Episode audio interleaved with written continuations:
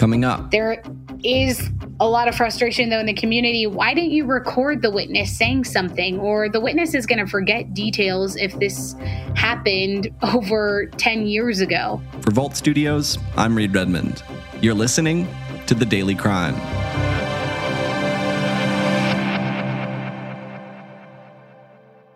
Twelve years ago, a man named Paul Lujan was arrested in connection to a murder in Ector County, Texas. But his case never went to trial, and on May 11th, he was released from jail. A murder suspect in Ector County walked out of jail a free man last week. His case dismissed. So, what happened? Joining to take us through this case is Sammi Steele, a reporter with KWES News West 9 in Odessa, Texas. Sammi, this is a case that takes us back to 2009. So let's start there. What is it that happens at Brewski's Bar in Ector County, Texas? So, according to court documents, there uh, Lujan stabbed his victim, and a witness saw the entire hap- encounter happen. It happened late at night.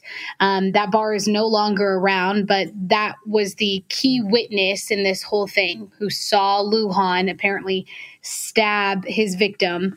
And uh, from there, after the investigation continued, that's when prosecutors felt like they had enough evidence strictly off of that witness um, statement to arrest him. And I know there's a lot that we still don't know about this case, but do we know anything about the victim, the person who was stabbed at this bar? No, we we don't. That victim's family, according to law enforcement officers, was really really frustrated by this entire thing as you can imagine they want some closure, they want some justice, and they don't understand.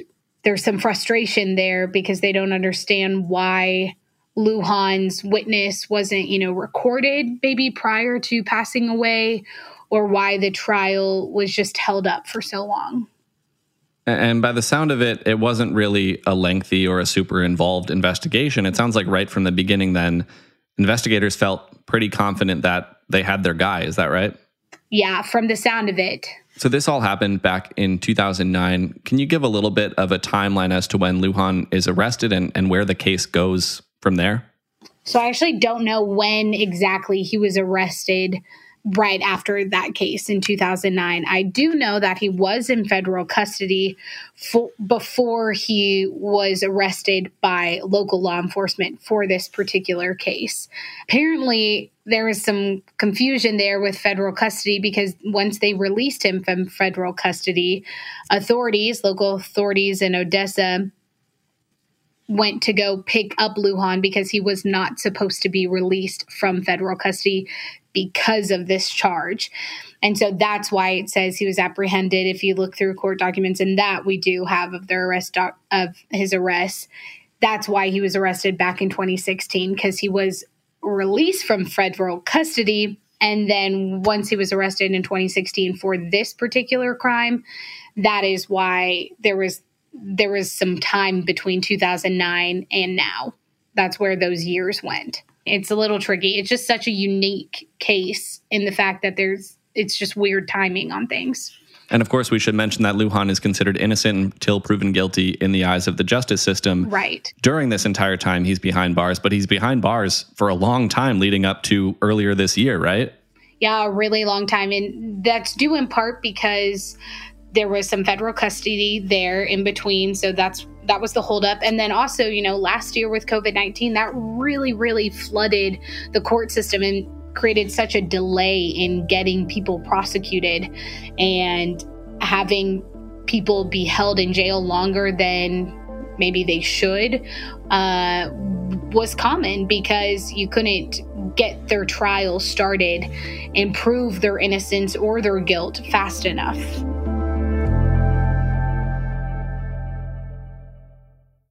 This is where the case takes a major turn and something happens that apparently does happen every so often, but you don't hear about it too often.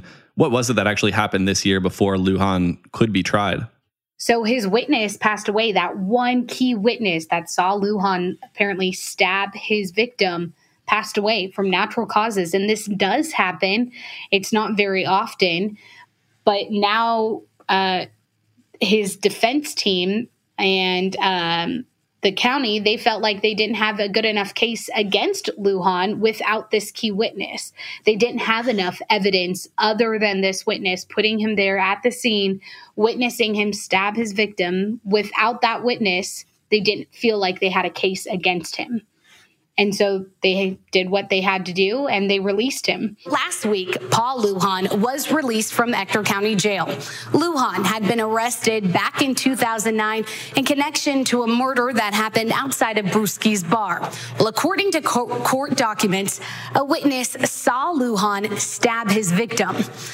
But that key witness has died, and the case, it's been dismissed. And the sheriff's office you know, the Ector County Sheriff, he hates that this happens because he is, like you said, it's innocent until proven guilty. But he believes that with that key witness, he would have been found guilty. And then to have someone out on the streets, back in society, not in custody, walking as a free man, knowing the crimes that he potentially committed against his victim, I mean, stabbing him outright outside of a bar, that really, really upsets the sheriff. And it upsets him to know that that victim's family is never going to get the justice and the closure that they deserve. You can imagine how Lujan felt when he heard the news. I'm, I'm certain he was uh, tickled to death. I mean, you know, I'm sure he was very, very happy because he wasn't going to stand trial for the crime he committed or was accused of committing, and uh, and now he can go on with his life. Griffith says in certain cases like this one, witness testimony is all prosecution has to work with. I'm sure the prosecution felt that they couldn't win that case without that witness's testimony, so they moved for a motion of dismissal. Uh, and uh, it don't it don't happen that often. Have we heard anything from Lujan himself or from his attorney since this was announced? No, his attorney didn't want to speak on the case, and Lujan won't get back to requests from us via social media. And as I mentioned, you don't hear about this sort of thing happening too often, but it's not unique. There are cases that hinge upon testimony from a key witness, and when cases drag on, of course, over time, the likelihood that a witness might not be around when the trial happens goes up. And I know the Ector County Sheriff has commented on that possibility as it pertains to future cases. What did he have to say about that? Did you ask him at all about, you know, will you will you change the way you investigate this? Will you try to get witness statements recorded? Anything like that? Yeah, I mean it's it's such a complicated thing when it becomes so much bureaucracy and law and legality that they have to go through from the sheriff's perspective, their job is is done once that detainee or once that suspect is arrested. From there, they really hope that the legal teams for the county and for um, him for Lujan get get going on the trial. I mean, the sheriff doesn't necessarily have a lot of power in that. There is a lot of frustration though in the community. Why didn't you record the witness saying something? Or the witness is going to forget details if this happened over 10 years ago. And the sheriff doesn't really have an answer for that. I think it's a very valid question.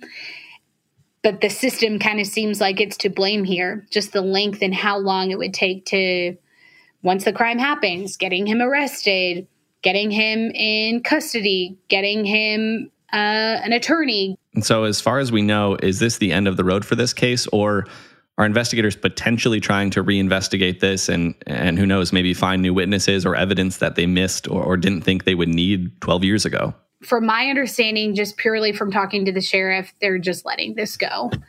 It's just an unfortunate situation. They hate that this has happened. It's sad to me because that family of that deceased person is not going to get the closure they need uh, or, or any kind of satisfaction out of knowing that the individual uh, responsible it, it, don't have to pay for it. And, uh, and that's, that's not right. But it, it's almost too late now to go back and try to prosecute him again.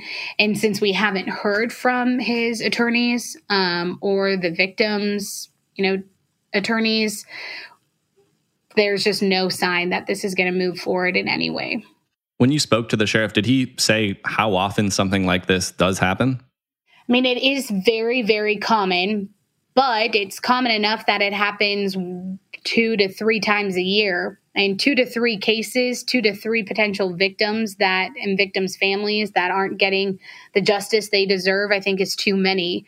So there's got to be some way to figure out recording a witness statement from the get go so that time isn't wasted and this doesn't happen two to three times a year.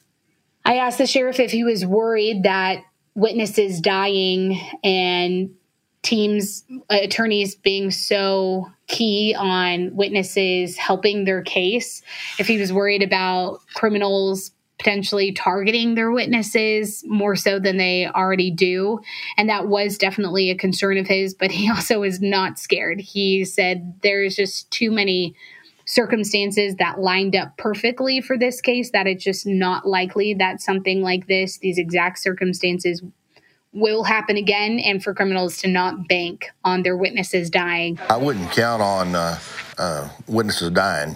Uh, you know, just so you can get out of, of uh, paying for the crime you committed.